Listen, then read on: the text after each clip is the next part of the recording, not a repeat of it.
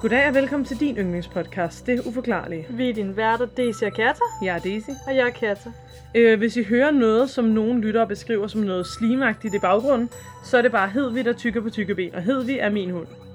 Lige præcis. Det er den, der ved. God demonstration af lyden. Hun begyndte bare at sidde og gnaske helt aggressivt op mod mikrofonen. Hun forstod det. Tak, Hedvig. Nå, øhm, ja, hvad, har du oplevet noget fedt, set noget godt i tv, date noget lækker siden sidst? Hmm, ja, det er jo et spørgsmål, der er op til debat, hvad jeg er at sige. Øh, ja. Ej, okay. Jeg har faktisk begyndt med at se... Jeg tror bare, den hedder Wednesday på Netflix. Som er sådan, det er Tim Burton, der er instruktør. Nå. Og det er, øhm, du ved... Nå, det er det der øh, med Ja. familien Adams? Ja, lige præcis.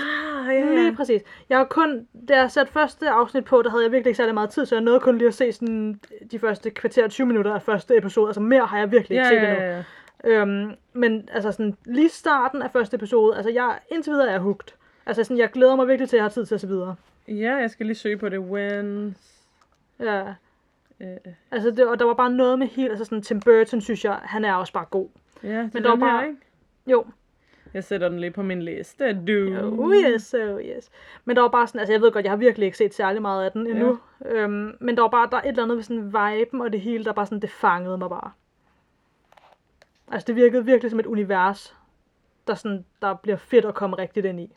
Ja, ved du hvad, den vil jeg så prøve at se, hvis jeg er på et tidspunkt nogensinde for tid.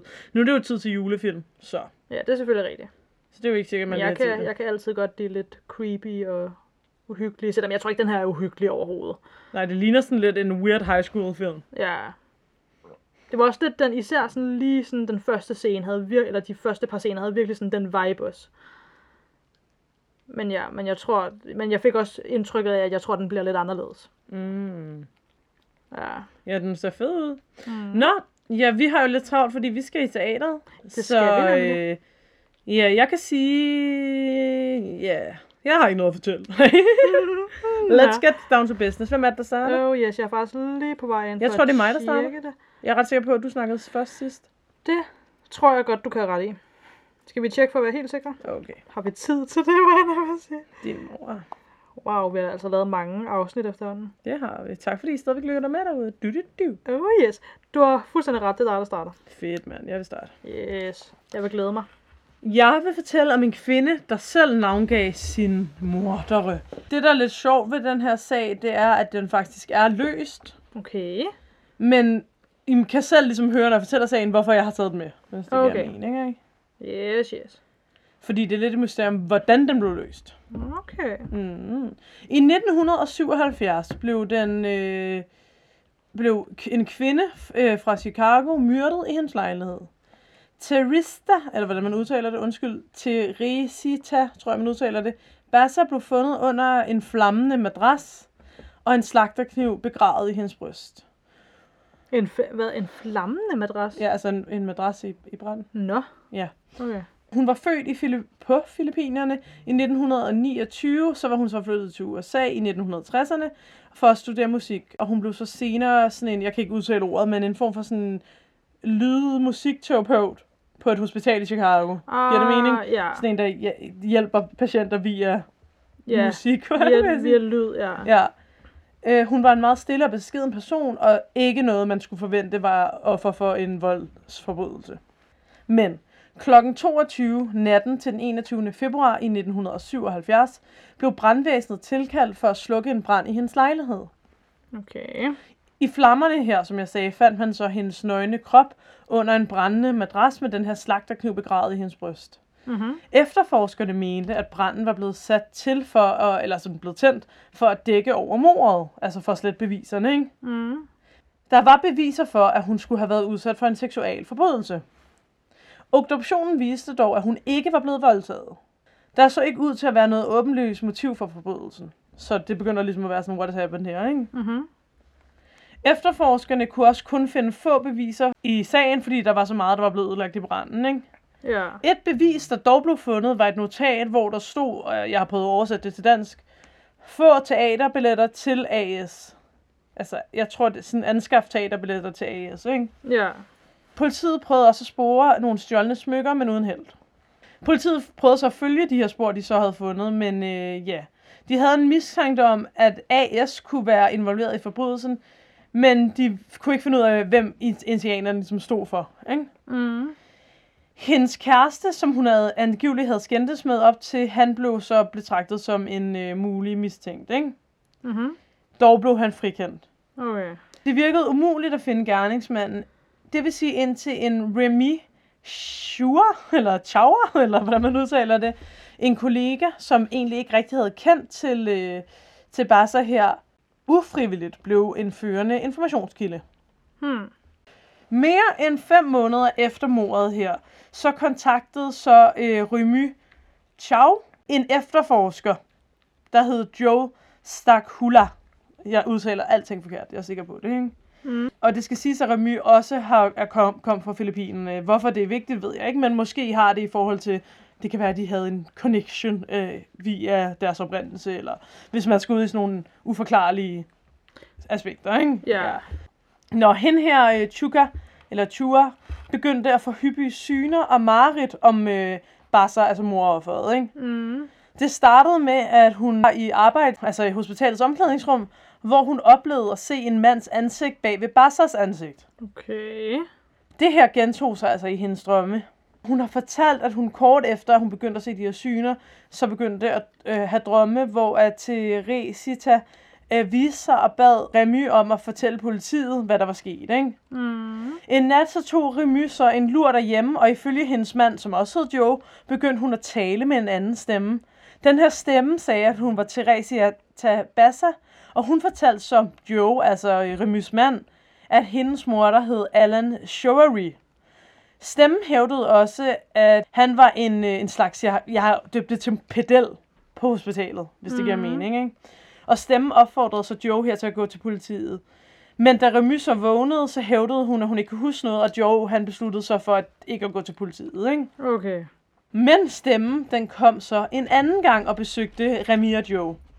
Fordi her fortalte så Remy med den her nye stemme, at, at, altså, at Joe skulle gå til politiet. Ikke? Og så svarede Joe så til stemmen her, som var hans kone, der havde stemmen, hvis det giver Mhm. mening, Ja. at han jo ikke havde nogen beviser, der kunne bevise, at det var ham her, Showery. Og så fortalte stemmen, at en af Teresitas smykker, som var blevet taget efter hendes mor, var blevet, altså var blevet givet af Allan til hans kæreste. Er du med? Nej, det tror jeg faktisk ikke. jeg. Okay, så vi har, vi har den døde. Ja. Hun er død. Ja. Hun har fået stjålet nogle smykker. Yes. Så har vi Remy og Joe, som er et par. Mhm. Remy får drømme, eller snakker med en anden stemme. Ja. det Ja. Anden gang hun snakker med en anden stemme, så prøver hun at ligesom igen at få Joe her til at gå til politiet. Han siger så, at han jo ikke har nogen beviser mod den, hun siger har myrdet Bassa eller Teresitas her. Ikke? Så siger hun, at nogle af de smykker, som er blevet stjålet, dem har ham her, morderen, taget og givet til hans kæreste. Okay. Okay? Ja. Godt. Nu er jeg med. Beskyldningerne, de flyver rundt. Fra en stemme, Ja. der har besat hans kone. Ja. Okay? Ja. Okay. Hun hævdede, at den her pedel fra hospitalet, Alan Showery, havde hjulpet øh, Bassa med fjernsyn den aften, hvor han overfaldt hende. Jeg ved ikke lige, hvad der skulle ske med det der fjernsyn. Han skulle gøre et eller andet med det der fjernsyn, ikke? Okay. Så dræbte han hende og satte ild til en madras, han lagde ind over hende, ikke? Mm. Og den her ånd, der snakkede med Remis stemme, kunne da give detaljer om, altså ja, hvad, hvad der var sket, og hvor smykkerne var, det hele, ikke? Mm. Godt så. Så bestemte de sig så for at gå til politiet. Nu har vi så fat i Joe nummer to, jeg snakkede om tidligere, Yes. som var kriminalbetjent Joe Stakula. Yep. Han vidste ikke helt, om han kunne stole på de her oplysninger, vel? Nej. Men han besluttede sig så for at lave et baggrundstjek på ham her, Allan der, ikke? Mhm. Og han fandt så ud af, at Allan her faktisk boede tæt på Teresitas øh, Bassa. Ja. Og øh, en kollega bekræftede, at Allan havde øh, planlagt at tage hen til Teresitas lejlighed for at reparere hendes fjernsyn. Okay? Vi har mange Okay. kollegaer, mange karakterer, mange alting. Vi holder tungen i munden. Godt så. Kriminalbetjent Joe her, han bragte så Allan ind til en afhøring. Ja. Og han bekræft, altså Allan bekræftede så, at han havde taget hen til offerets øh, lejlighed for at reparere fjernsynet. Han hævdede, at han ikke havde haft værktøjerne til ligesom at reparere det, og så var han taget hjem igen. Kriminalbetjent Joe, han troede ikke på det her, og så kontaktede han så Allans kæreste. Og han spurgte så, om Allan havde givet hende nogle smykker for nylig. Og det svarede hun så ja til. Mm. Kæresten her gik så med til at lade nogen af offeret Theresias venner kigge på, øh, hvad hedder det, smykket, ikke? Og de bekræftede så, at smykket var offerets, okay? Okay. Mange karakterer med du med, ikke? Yes. Konfronteret med beviserne, så tilstod Allan som mordet på Theresitas. Mhm. Og han sagde, at efter han havde forladt hendes lejlighed, så havde han så lavet en plan om at vende tilbage og røve hende. Og da hun så kom tilbage og havde lukket ham ind igen, så havde han så låst døren, og så havde han grebet fat i hende bagfra, og så han havde angrebet hende. Og så havde han øh, klædt hende af for at få det til at ligne en seksuel forbrydelse. Og så havde han taget madrassen, proppet den ovenpå hende, og så sat ild til den. Hold nu helt op. Alt det for nogle smykker, ikke? Jo. Nå, whatever. På trods af sin tilståelse, så nægtede Allan så senere hen så skyldigt i hendes mor. Mhm. Da retssagen fandt sted, så beslu- besluttede han sig så at erkende sig skyldig, og det gjorde han den 23. februar i 1979. Og der modtog han så 14 års fængsel for den her koldblodige forbrydelse. Og han blev løsladt på prøvesløsladelse i 1983. Men nu kommer vi jo så til spørgsmålet. Var det virkelig Theresias Bassers spøgelse, som navngav hendes morter? Måske havde hende her Remy bare nogle fakta om sagen, som hun ikke havde lyst til at fortælle, og så sagde hun bare, at det var hendes spøgelse, der havde fortalt hende det. Hvad førte egentlig politiet mod Allan, og, altså, og dermed, øh, hvad kalder man det, opløsningen af mysteriet, ikke? Mm. Tak til police1.com og unsolvedmysteryfandom.com. Uh. Okay, det er ret... Altså, Det er weird, bare selve morsagen i sig selv er jo forfærdelig. Altså, det, det, Men det den bare er opklaret. Men den er opklaret. Ja, ja. Det er stadig absolut forfærdeligt. Men hvor er det mærkeligt? Altså sådan, hvor Ja, er det... Jo, hvor er det mærkeligt? Man har jo hørt om det der før, med folk, der ligesom får syner, eller sådan ser ting for sig, eller et eller andet, som så viser sig at være rigtigt. Apropos det, jeg ved ikke, har du nogensinde hørt hende der, om hende der Colleen, der i Amerika blev fanget, da hun var på, øh, hvad kalder man det, hun pendlede rundt, og så blev hun holdt i syv år i sådan en boks, Nej. og blev, var sådan sexslave og sådan noget. Nej, nej, nej, nej, nej. Nå, det er en ret kendt sag, men hun, altså, hun endte med at slippe fri og sådan noget, ikke? Okay. Men det der er, det er, at der er en anden kvinde, der er forsvundet i USA, som hendes tilfangetager har sagt til hende, at han har myrdet, men det er ligesom aldrig blevet bevist. Men hvis man så ser serien, der hedder Unsolved Mysteries på Netflix, Mhm. så er der så et afsnit, der handler om det, men ikke om Colleen-sagen, men handler om, at der er en dame, som mener, at hende her, den forsvundne kvindes spøgelse, taler til hende. Okay. Ret interessant, men det minder lidt om. Ja. Ja. Jeg holdt op. Ja, jeg har det sådan, at hvis ens ånd lever videre, når man er blevet myrdet, ikke? Ja. Så, øh, så vil det ikke undre mig, at man prøver at få ens mor løst. Nej. Ja. Men igen, Jamen, tror det- vi det- på spøgelser? Det sgu Ja, det er jo et spørgsmål. Men det var også der, hvor der var nogen, der mener, at der ligesom er ja, vores verden, den levende verden, hvad man så skal kalde den, og så er der ligesom den anden verden, altså hvad, Ja. hvad man så end vil bruge ord, ikke? Mm. Og der var så også nogen, der mener, at når man dør, så bliver man til altså et i godstegn spøgelse, Mm. men så man kan ligesom stadig være sådan fanget i vores verden. Altså sådan, det er der jo nærmest nogen, der snakker om, at sådan det der med ligesom at, øhm, åh, hvad er det, man kalder det? Og ligesom, altså på engelsk tror jeg, man plejer at sige sådan pass on, eller sådan et eller andet. Ja, ja, jeg forstår. Øh, sådan til den anden side, videre. cross over to the other side, eller Ja, sådan, ja. du ved. Så som om, at man som spøgelse nærmest kan være fanget i vores verden, hvis man har sådan unsolved business på en eller anden måde. Men ja, jeg ved ikke. Det er interessante tanker i hvert fald. Synes jeg. Også fordi, at sådan, lad os sige, at det er sandt. Lad os sige, altså bare hypotetisk set, lad os sige, at alt det er sandt. Ja. Hvad, altså sådan, hvad sker der så, når man kommer til den anden side? Altså, hvordan, hvad, hvad, hvad er der så der? Hvad er det for noget? Ja, men så går vi jo over i sådan noget ins- e- e- existentielt. Ja, ja. Og det må man ikke, for så kan man blive sindssyg. Jamen, Vi skal øh, alligevel alle sammen dø, så Ja, for så der får vi det vel at vide. Sådan at... ja, det er engang løgn. Din sag, du, fordi vi skal i teateret nu. Oh, yes, do. Bum, di bum, di bum. Jeg skal snakke om Waverly Hills Sanatorium. Ja, du skal. Og jeg går bare lige på hårdt. I løbet af 1800- og 1900-tallet var der en masse, der blev smittet med tuberkulose. Desværre. På det tidspunkt var der ikke nogen kur mod det, eller ja, der var ikke nogen kur, og det betød, at en hel masse desværre døde. I 1900-tallet, der havde Louisville i Kentucky den største dødsrate på grund af tuberkulose i USA.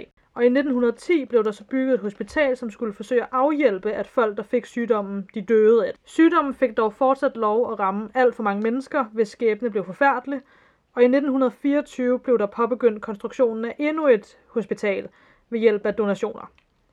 Det her nye hospital blev kaldt for Waverly Hills, og det åbnede altså i 1926. På trods af, at man kaldte det her nye hospital for det hidtil mest avancerede tuberkulosehospital, så var det stadig langt de fleste der, af patienterne, der endte med at dø i sidste ende. Fordi der ikke fandtes noget medicin, man kunne give folk imod sygdommen, så fik de på hospitalet lov at hvile sig, de havde adgang til frisk luft og masser af næringsrig mad.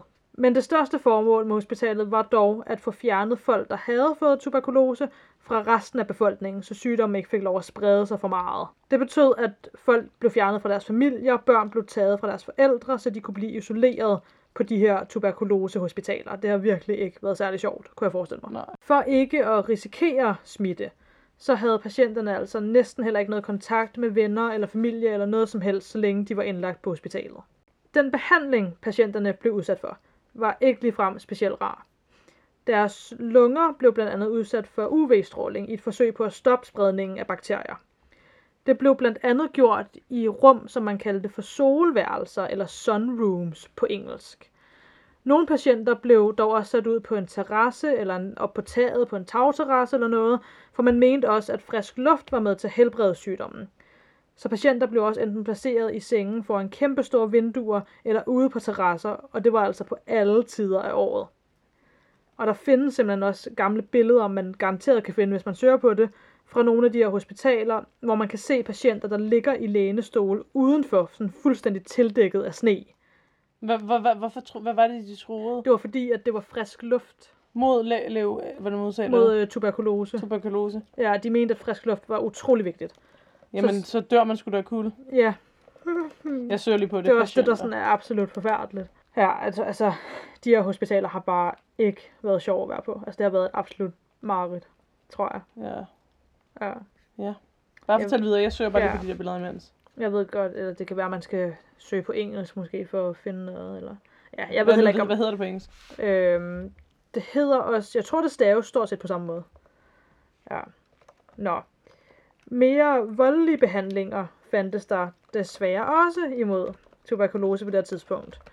Man brugte blandt andet ballonger, som man indopererede i folks lunger, hvorefter man fyldte dem op med luft for at udvide ballonen og dermed lungerne. What the fuck? Ja, absolut forfærdeligt. Og det resulterede jo netop desværre ofte i, at folk døde, eller i hvert fald kom meget alvorligt til skade på grund af det her. En anden bestemt operation gik ud på at fjerne patientens muskler og ribben fra brystkassen, så lungerne havde mere plads til at kunne få mere ilt. Wha- What? Ja. Hvorfor var man så dum? Jeg forstår det ikke. Jeg havde det ikke. Men tror du ikke også om 80 år, vil man nok også kigge tilbage på nogle af de ting, vi gør i dag, og tænke, hvorfor var de så dumme? Jo, måske. Men ja, jeg ved det ikke. Nå, men lige den her behandling med at fjerne muskler og ribben fra brystkassen, den blev trods alt, kan man sige, kun brugt som sådan en sidste udvej. Fordi at, ja, sjovt nok, så døde langt de fleste patienter af det. Der var også heldigvis patienter, der overlevede både sygdommen og behandlingerne. Men langt de fleste forlod altså ikke Waverly Hills i live. Det betød, at der var en tunnel under hospitalet, som førte til nogle togskinner for enden af den bakke, som hospitalet lå på. Og den her tunnel blev simpelthen brugt til at transportere de døde patienter væk. Og det blev simpelthen gjort således, at de stadig levende patienter ikke skulle se, hvor mange der rent faktisk døde derinde. Og det synes jeg er lidt interessant, fordi grunden til, at de gjorde det, altså grunden til, at de levende patienter ikke skulle se, hvor mange der døde af det, det var fordi, at lægerne her, de mente, at patienternes mentale helbred var mindst lige så vigtigt som deres fysiske helbred. Og det synes jeg er lidt sådan, interessant i forhold til tiden. Der er forskellige meninger om præcis, hvor mange patienter, der egentlig nåede at dø på Waverly Hills.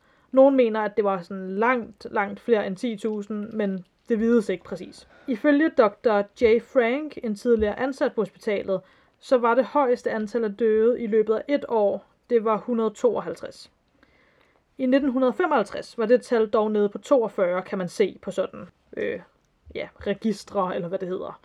Og når man kigger på de her papirer og dødscertifikater, der er også sådan, dem, der findes af dem, eller dem, man har kunne finde af dem, så kunne det også ligne, at der måske alt i alt har døet omkring 6.000 patienter på det her hospital. Mm. Det er i hvert fald utroligt tragisk. I slutningen af 30'erne, så begyndte tilfældene af tuberkulose at blive færre og færre, heldigvis, og i 1943 så havde man også meget bedre adgang til medicin imod det. Der kom dog lidt flere tilfælde igen efter 2. verdenskrig, og mange tilbagevendende soldater blev patienter på Waverly Hills efter krigen. Mange af de her soldaters tilstand var dog så kompliceret, at de ikke levede meget længere end en lille uges tid efter, at de ankom til hospitalet.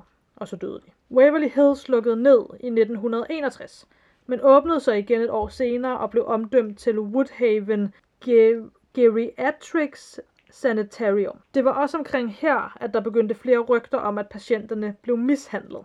Det er lige pludselig en helt anden ting, men det er absolut forfærdeligt. Og i 60'erne og 70'erne så skruede staten også ned for støtten til hospitalet, som nu også blev brugt som plejehjem på det her tidspunkt.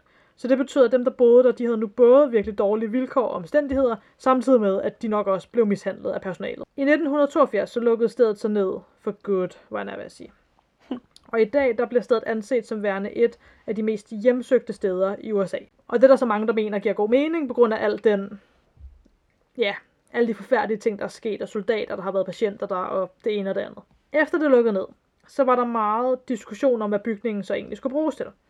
Der var forslag om et fængsel, men det blev dog droppet, fordi folk, der boede i nærheden, de klagede så meget over, at de ville simpelthen ikke have et fængsel lige ved siden af, hvor de boede. Det var også tæt på at bare blive til helt almindelige lejligheder, men den idé blev også droppet på grund af økonomiske udfordringer. Men i 2001 i 2001, så blev Waverly Hills solgt til øhm, Charlie og Tina Mattingly.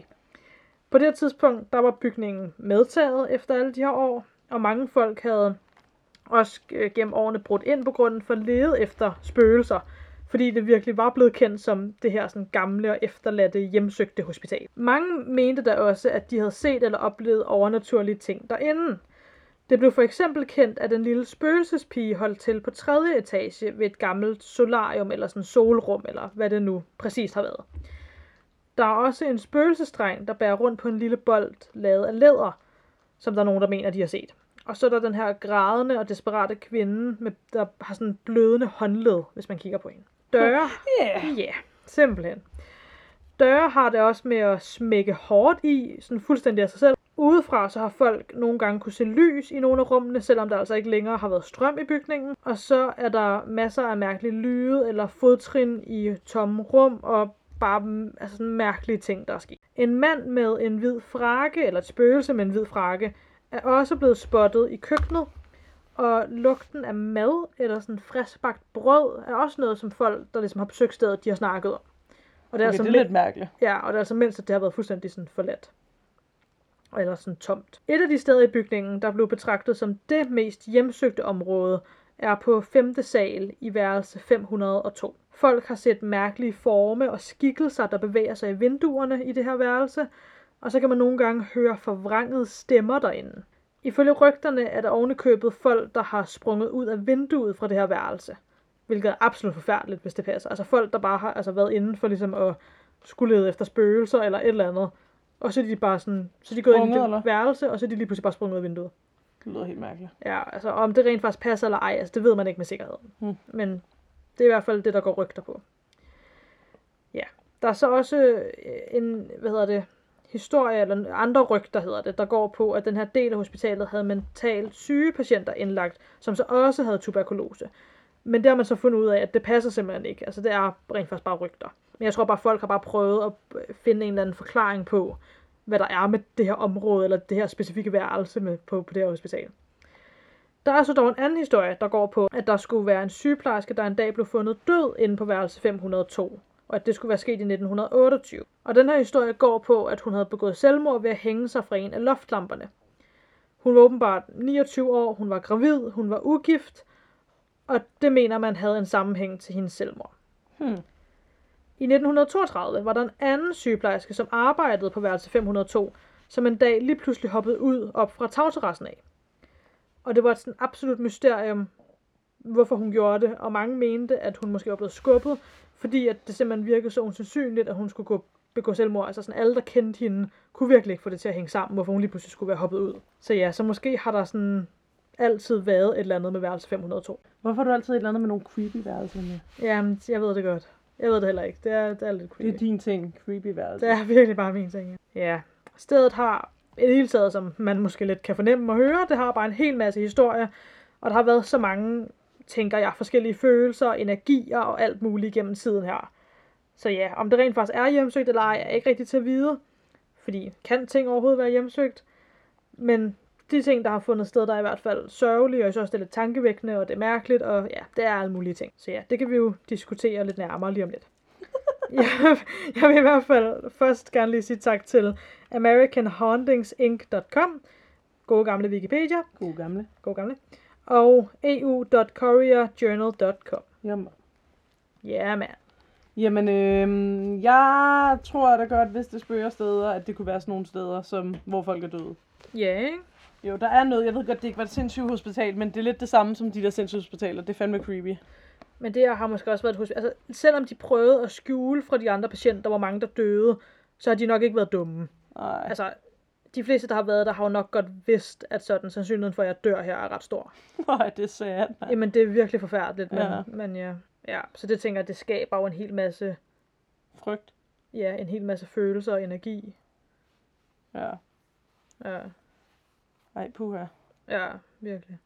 Ej, det er også altså, det er jo forfærdeligt for alle, men prøv også at overveje det der med at være et lille barn og få tuberkulose, og så blive taget fra sine forældre ind på sådan et hospital. Ja, men det var fordi, man var sikker på, at det smittede meget, eller hvad? Ja, det var det. Altså, jeg tror, de var så bange for, at det skulle Sprede. sprede sig til, til befolkningen. Eller Ja. resten af Nu befolkningen. spørger jeg lige dumt, vi er enige om, det ikke smittede, ikke? Eller hvad? Altså, Eller hvad? Eller var det nemlig det, der smittede hvis, meget? hvis jeg skal være helt ærlig, så er jeg faktisk lidt i tvivl, om det faktisk netop smitter, men fordi at i dag, så er det jo ikke rigtig en ting, jo. Men jeg er faktisk i tvivl. Hvad er tuberkulose? Øh, smitter, spørger jeg den. Ja, tuberkulose smitte. Okay, der står faktisk der, at en ubehandlet patient med smitsom, øh, ja, der har øh, tuberkulose, vil åbenbart i gennemsnit smitte cirka 10-15 personer. Og det er jo i dag, altså før man Nå, sådan finder ud af, at man ja. har det og sådan noget. Okay, det, det lyder ret smitsomt, umiddelbart. Okay, jeg var dum, men det er ikke noget nyt, du. Okay, så det var ikke bare, hvad de troede, det var. Det var rent faktisk smitsomt, virker det lidt Men det er stadig sundt for børnene. Jamen, det er forfærdeligt. Ja, små babyer. Ja. Jeg føler, vi har brug for nogle lys. Det føler jeg virkelig også. Hvad er dit lys, min ven? Mit lys. Jeg var... Så det bare sejlet. ja, silence. Ej, jeg var til en vens fødselsdag i lørdags. Party hardy. Det vil jeg simpelthen gerne dedikere mit lys til, fordi det var hyggeligt. Ja. Jamen, øh, hvad vil jeg? Min mor havde faktisk fødselsdag i lørdags, men det er nu ikke det lys, jeg vil din tage. mor. Hey. Nej, jeg tror, jeg vil tage, øhm, at jeg var på Kronborg julemarked med min moder og fader og min kæreste. Så kom du endelig på et julemarked. Ja, så blev det endelig jul. Langt om længe.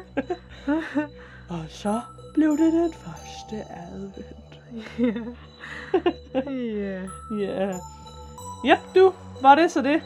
Det tænker jeg. Ja, men så until then, du. Og til alle ånderne derude. Please don't hjemsøge os. Du.